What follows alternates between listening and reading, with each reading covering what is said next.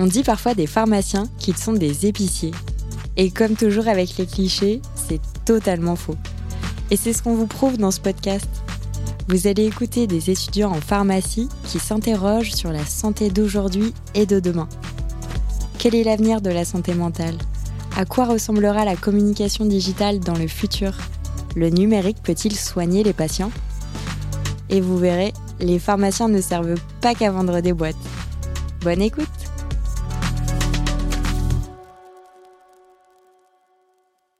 Bonjour, je suis Margot Cruz, étudiante en sixième année de pharmacie.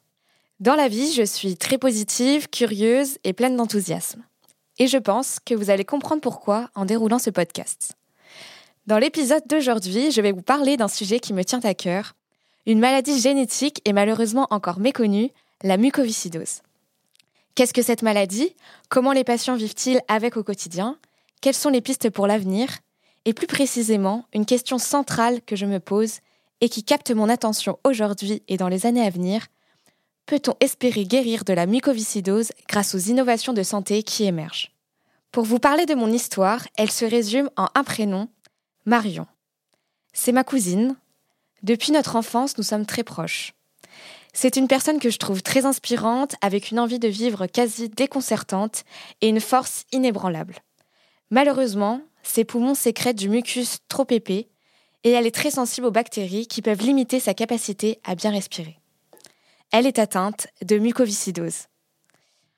Au début, j'étais petite, je ne réalisais pas forcément ce qu'elle avait. Je me souviens qu'on s'amusait beaucoup et elle devait arrêter de jouer car elle avait de la kinésithérapie, ses traitements à prendre, son aérosol à faire. Je l'embêtais pas mal lors de ses soins et je me faisais gronder par mes parents sans trop comprendre pourquoi. J'abordais la situation avec une telle naïveté à l'époque. En grandissant, j'ai compris très vite l'ampleur de cette maladie, que c'était grave et le caractère potentiellement mortel. Marion, elle, vers l'adolescence, avait de plus en plus de soins. J'avais ressenti qu'elle souhaitait être, entre guillemets, normale et ne plus rien faire pour combattre la maladie. Redevenir un enfant avec son insouciance. Je partageais sa frustration et son injustice de l'extérieur. De ce que je retiens, c'est que la mucoviscidose est une maladie vicieuse. Un jour tout va bien et le lendemain tout peut basculer et les hospitalisations peuvent survenir. Dans un monde idéal, j'aimerais trouver un remède à cette maladie incurable et ce podcast se focalise sur les moyens d'y parvenir. Je veux vraiment apporter de l'espoir aux patients, aux médecins, aux familles et surtout démontrer qu'il s'agit de personnes avant de les considérer comme des malades. Lors de la réalisation de ce projet, j'ai échangé avec trois profils différents afin de trouver des réponses à mes questions. J'ai décidé de donner la parole à deux jeunes adultes, atteints tous les deux de la mucoviscidose. Dans un premier temps, Marion, 28 ans, ma cousine, professeure des écoles. Pleine d'énergie, elle pratique le théâtre, la danse et le chant.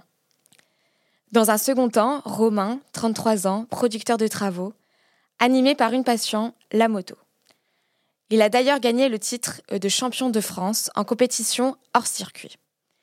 Deux personnes, deux histoires différentes qui ont accepté de nous parler de leur combat contre la mucoviscidose. Dans cette même dynamique, j'ai souhaité emmener Anna Ronayette dans ce projet. Elle travaille à l'association Vaincre la mucoviscidose depuis dix ans en tant que directrice scientifique adjointe et responsable des programmes de recherche clinique et de sciences humaines et sociales. Animée par la cause, elle nous a fait part de son expérience. Je vous laisse découvrir Marion, Romain et Anna, leur histoire, et je vous embarque à leur côté. Avant de rentrer dans le vif du sujet, j'ai demandé à Marion de visualiser le film À deux mètres de toi. Ce film dépeint le portrait et les interactions de deux patients atteints de la mucoviscidose. Marion nous fait part de son ressenti à propos de cette fiction en nous partageant sa réalité. Ce qui m'a beaucoup plu, c'est qu'il ne cache pas euh, ce qui est sale. Et ça ajoute vraiment euh, du vraisemblable et, du réel, parce que c'est le quotidien. Quand je dis sale, c'était par exemple les crachats, euh, les sondes. Moi, j'ai eu un peu honte de cette maladie, de ces crachats, de ces problèmes digestifs. C'est pas sexy, quand on est jeune, voilà, on en a honte. Et donc j'ai vraiment trouvé ça très très intéressant euh, de le montrer à l'écran. Euh, ce qui m'a aussi un peu choqué, c'était euh, la danette remplie de, médicaments, de gélules.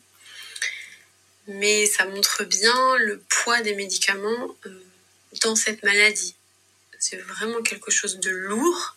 La toux, qui a été vraiment, je trouve, très bien faite dans ce film. Elle fait partie du quotidien d'un malade de la mucoviscidose. C'est, on tousse tous les jours. Ça fait partie de nous. Pour mieux comprendre la physiopathologie de la maladie, Anna évoque ce qui dysfonctionne dans le corps d'un patient atteint de la mucoviscidose. Donc la mucoviscidose, c'est une mutation sur les deux gènes, justement, CFTR. Euh, ce, canal CFTR, cette protéine, elle est présente à la surface de certaines cellules dans le corps humain. Et son objectif est de laisser passer les ions chlore. Voilà. Donc quand on a une, quand on a une mutation sur les deux gènes euh, de CFTR, la protéine CFTR est soit synthétisée, mais elle peut être complètement, elle est dysfonctionnelle dans le cadre de la muco, ou la protéine CFTR n'est pas synthétisée. Et dans ce cas-là, une absence totale aussi entraîne des dysfonctionnements. Voilà. Et ces dysfonctionnements entraînent, on va dire, un déséquilibre au niveau de la surface euh, des cellules et de la surface des épithéliums. Et ça crée, bah, comme vous le savez, ce mucus qui est présent, euh, notamment au niveau des poumons, mais au, niveau d'autres organes, et qui entraîne comme ça les symptômes de la maladie. La mucoviscidose est détectée, si tout va bien, dès l'enfance. Elle fait partie des patients depuis toujours. Marion et Romain m'expliquent leur relation particulière avec la maladie.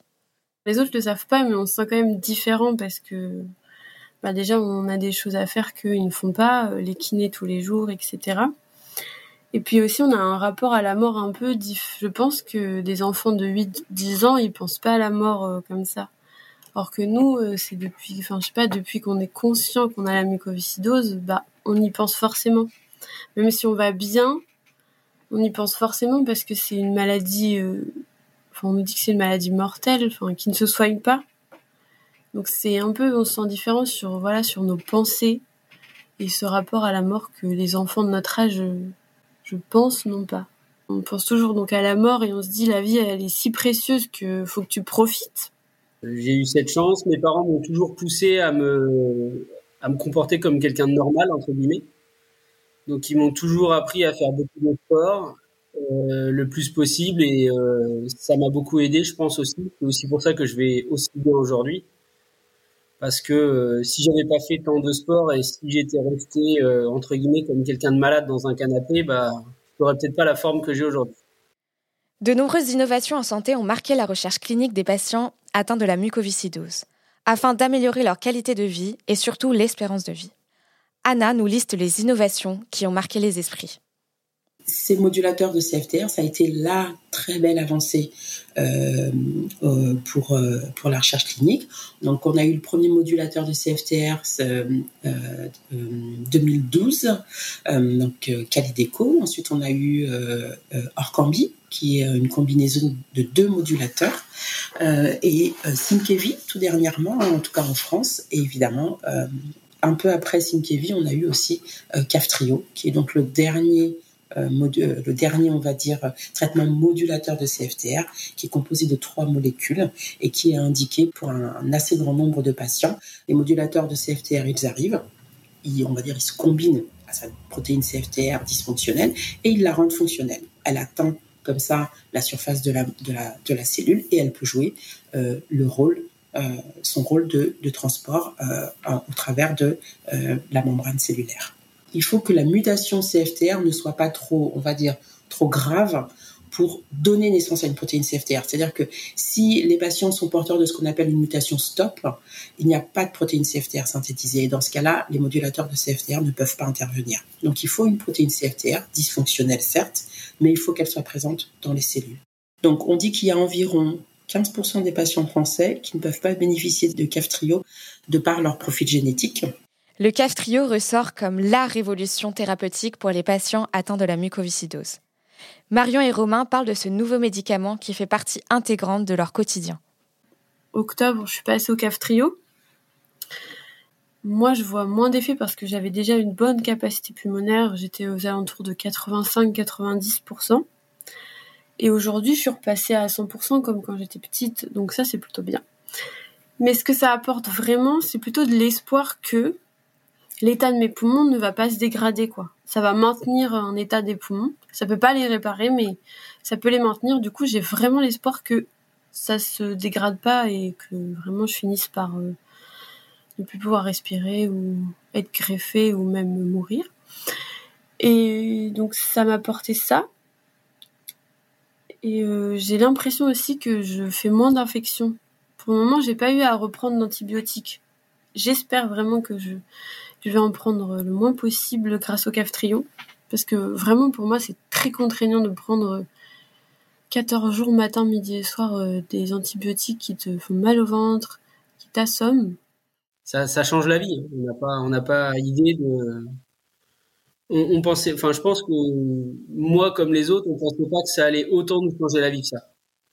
C'est vraiment, euh, c'est libérateur. Déjà, les premiers temps, euh, et alors il faut savoir que quand on prend ce médicament, euh, les premiers jours, c'est assez impressionnant parce qu'en fait, c'est comme une purge.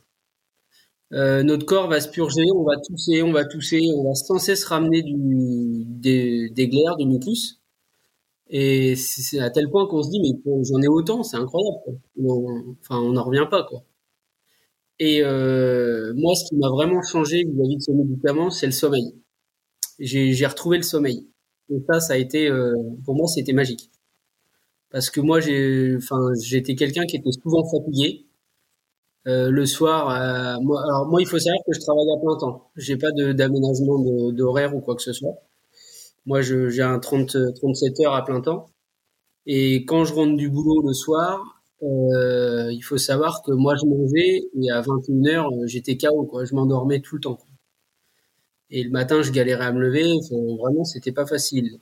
Et depuis que je prends ce médicament, bah, je suis beaucoup, beaucoup moins fatigué. En fait, au quotidien, on s'en rend plus compte, mais on, on pousse plus, on, on est plus essoufflé.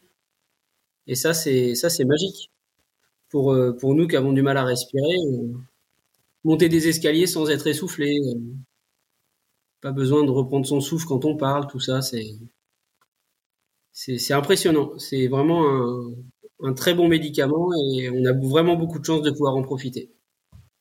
J'ai regagné 20% de, de capacité respiratoire. En entendant les retours des patients sur le CAF Trio, c'est déjà un grand merci adressé aux associations de patients qui ont fait pression sur les grandes instances françaises pour obtenir l'accès précoce de ce médicament. Anna nous raconte ce combat tenace de l'intérieur avec l'association Vaincre la mucoviscidose. On va dire c'est un combat euh, bah, quotidien. Enfin, il faut tout le temps, tout le temps, tout le temps. Voilà, faut, faut ne pas baisser la garde. Je sais pas si c'est le bon mot, mais voilà, c'est il faut il faut essayer de, toucher tout le monde. Euh, donc c'est des pétitions parfois, c'est euh, des, euh, des campagnes de com. Là, on a, tourné des vidéos, je ne sais pas si vous les aviez vues, mais on a tourné des vidéos de patients pour, pour montrer que qu'on avait des attentes fortes par rapport à que les patients et les familles avaient des attentes fortes par rapport à, à CAF Trio c'est des contacts, c'est parfois aussi des, des, contacts avec des députés pour qu'ils parlent en notre nom. Euh, des, prises de parole euh, euh, à la radio, dans des journaux. Cafrio, pour moi, c'est un médicament assez incroyable qui me surprend toujours quand, quand, quand j'entends les retours de patients.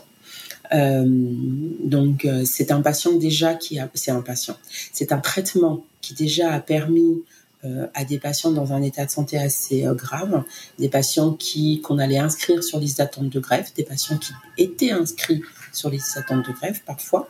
Ça a permis à ces patients, eh ben, en fait, de sortir de cette liste d'attente de greffe, de récupérer euh, des points de VEMS et de récupérer une qualité de vie meilleure. Avec CAF-Trio, l'avenir avec la mucoviscidose semble s'éclaircir. C'est la vision que partagent Marion et Romain. Je me sens super bien et euh, j'ai pas peur de l'avenir. Donc moi j'y crois que la science pourra euh, définitivement euh, jouer sur les gènes et faire en sorte qu'on soit plus malade. Je pense pas qu'on puisse définitivement guérir de la muco parce que ça reste une maladie génétique. Après, je pense qu'on peut l'améliorer, améliorer la qualité de vie des patients ne serait-ce que par le, le Calideco, le, le Caftrio et d'autres médicaments qui verront, j'espère, le jour un jour. Marion et Romain nous adressent un dernier mot plein de positivité pour la fin.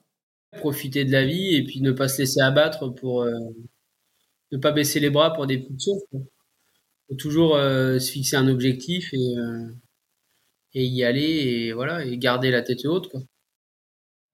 J'aimerais déjà dire que plutôt aux parents, parce que moi j'ai plutôt une super maman qui m'a pas trop réduite à ma maladie, tu vois. Elle a essayé de me traiter sur un pied d'égalité avec mon frère. J'étais pas, on faisait pas plus attention à moi qu'à lui. Et du coup, vraiment, je trouve que ça c'est important déjà que les parents euh, ne réduisent pas toujours l'enfant à sa maladie, tu vois, parce que, enfin, on n'est pas que euh, une maladie, on est aussi un être humain euh, qui a des rêves, des projets, et, et, si on est sans cesse réduit à la maladie, on vit pas en fait. Cultiver d'autres choses, cultiver des loisirs, des passions euh, à côté de la maladie pour se sortir euh, de ça J'aimerais conclure cela avec en citant euh, Stella. Jusqu'ici, j'ai vécu pour mes traitements alors que j'aurais dû suivre mes traitements pour vivre. Puis après, elle ajoute Je veux vivre. Je trouve ce message très beau, très bouleversant, parce que c'est vrai, à quoi ça sert de vivre si c'est pour n'être qu'un malade?